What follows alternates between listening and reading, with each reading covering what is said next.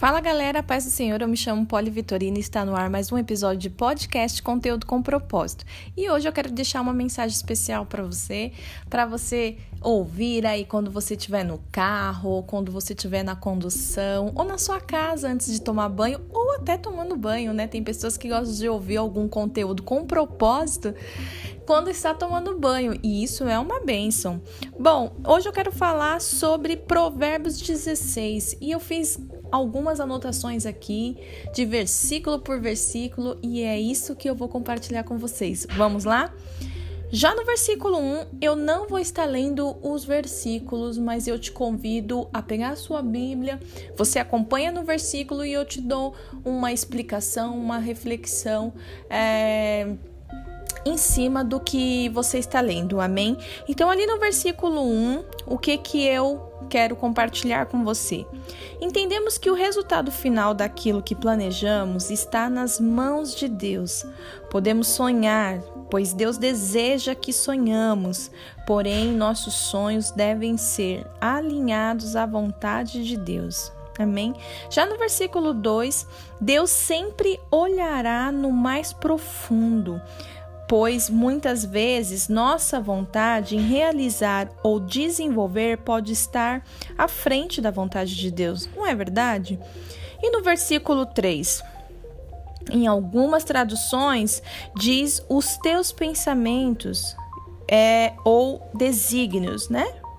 Existem muitas formas de não submetermos ao Senhor o que fazemos. Algumas pessoas dizem que seus projetos são para Deus, mas no fundo são para elas mesmas. Algumas confiam parcialmente, dizendo que Deus tem o controle de tudo, mas para algumas áreas é melhor eu cuidar.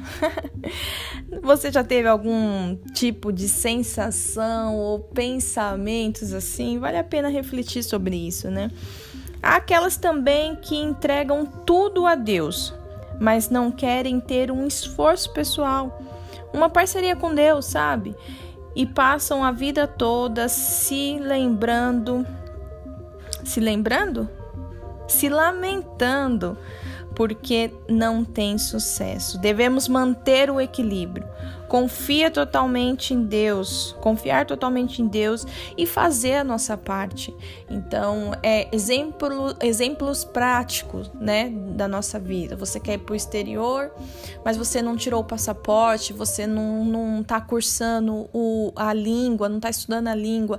Você quer ter um carro, mas você não não quer fazer tirar a habilitação primeiro primeiro você quer com né ter o carro. E não se constrói uma casa primeiro pelo teto né? A gente precisa criar uma base depois é, criar a estrutura fazer as paredes. E então comece do início amém? No versículo 4 Deus não criou ninguém para ser ímpio ou perverso, mas Deus pode sim usar até esses em nosso favor.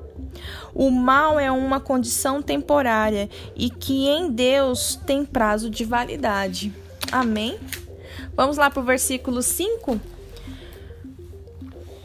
Esse versículo eu classifiquei aqui na minha anotação como um versículo pesado. O orgulho é a voz interior que sussurra aí no pezinho da tua orelha. A minha maneira é melhor. Esse sussurro é, é totalmente resistente às mudanças. Lideranças, seja ela na igreja, no trabalho, no casamento, ela se sente o tempo todo injustiçada, exposta, deslocada.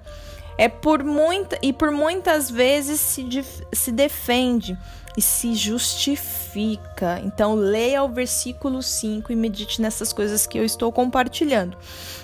Já no versículo 7, queremos que os outros, que outras pessoas gostem de nós.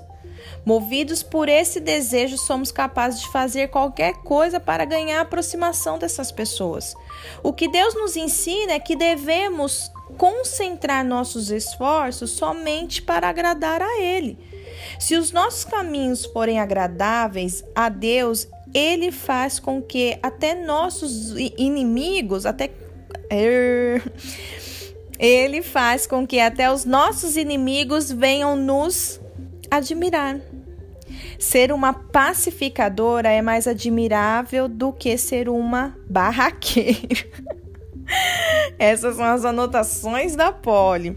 O sucesso pode até dizer que você é demais, mas no meio da bagunça é o pacificador que se sobressai, não é verdade?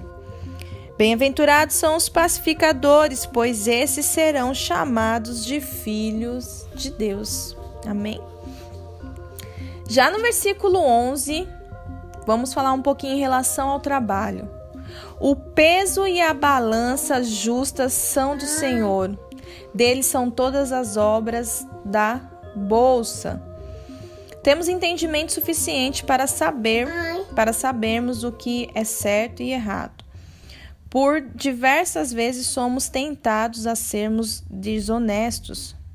Mas em Deus não existe meio termo. Ele exige, tá? Ele exige honestidade sempre, sempre. Busque forças em Deus para romper com a desonestidade. Ofereça fidelidade a Deus e às pessoas ao seu redor. Seja leal aos teus líderes, aos teus pastores, aos teus chefes de trabalho. Amém? Isso vai acrescentar coisas maravilhosas na sua vida. Deixa eu ajudar, pausa para ajudar o João aqui, peraí.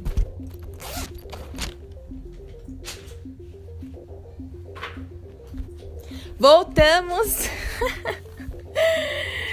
é, versículo 18 também eu classifiquei como um versículo pesado. Os orgulhosos, e novamente volta para o orgulho, os orgulhosos não conseguem enxergar as suas fraquezas, estão sempre se estão sempre se cercando de meios que as impedem de, que os impedem de ver aonde pode estar sua pedra de tropeço.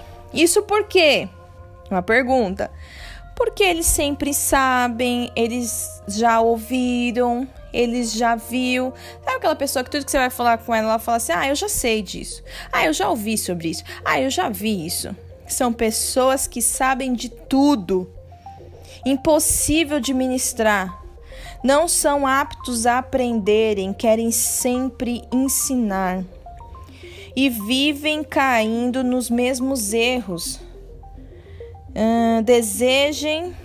Peraí, deixa eu ver aqui. Desejem um coração humilde e um espírito ensinável sempre. Essa tem que ser a nossa oração. Senhor, me dê um coração humilde e um ensino, um ensino e um espírito ensinável. Amém? Deixa eu ver o que mais que eu anotei aqui, hein? Eu acho que aqui. Ah, versículo 22. Agora a gente pula para falar sobre a sabedoria, a famosa fonte da juventude. Ela oferece vitalidade e outros benefícios. Ela nunca foi encontrada. Lê bem, lê esse versículo aí. Mas a sabedoria de Deus é uma fonte contínua de vida e pode nos tornar mulheres felizes, homens felizes também, né? Saudáveis e vivos para sempre. Encontramos sabedoria no livro da vida, na palavra de Deus, na sua totalidade. Ao você ler, você ter o contato ali, você já começa a adquirir, adquirir. E a palavra de Deus é viva e eficaz. Já diz lá em João 3,16 que porque Deus amou tanto o mundo que deu o seu único filho para que todo aquele que crer não pereça, mas tenha a vida eterna. Não pereça, não pereça, mas tenha a vida eterna. Podemos ser iluminados pela sabedoria de Deus ou ou ou atrasados pelo peso das nossas tolices. Muitas vezes você só está retardando aquilo que Deus, sabe, já liberou para sua vida aí, meu bem.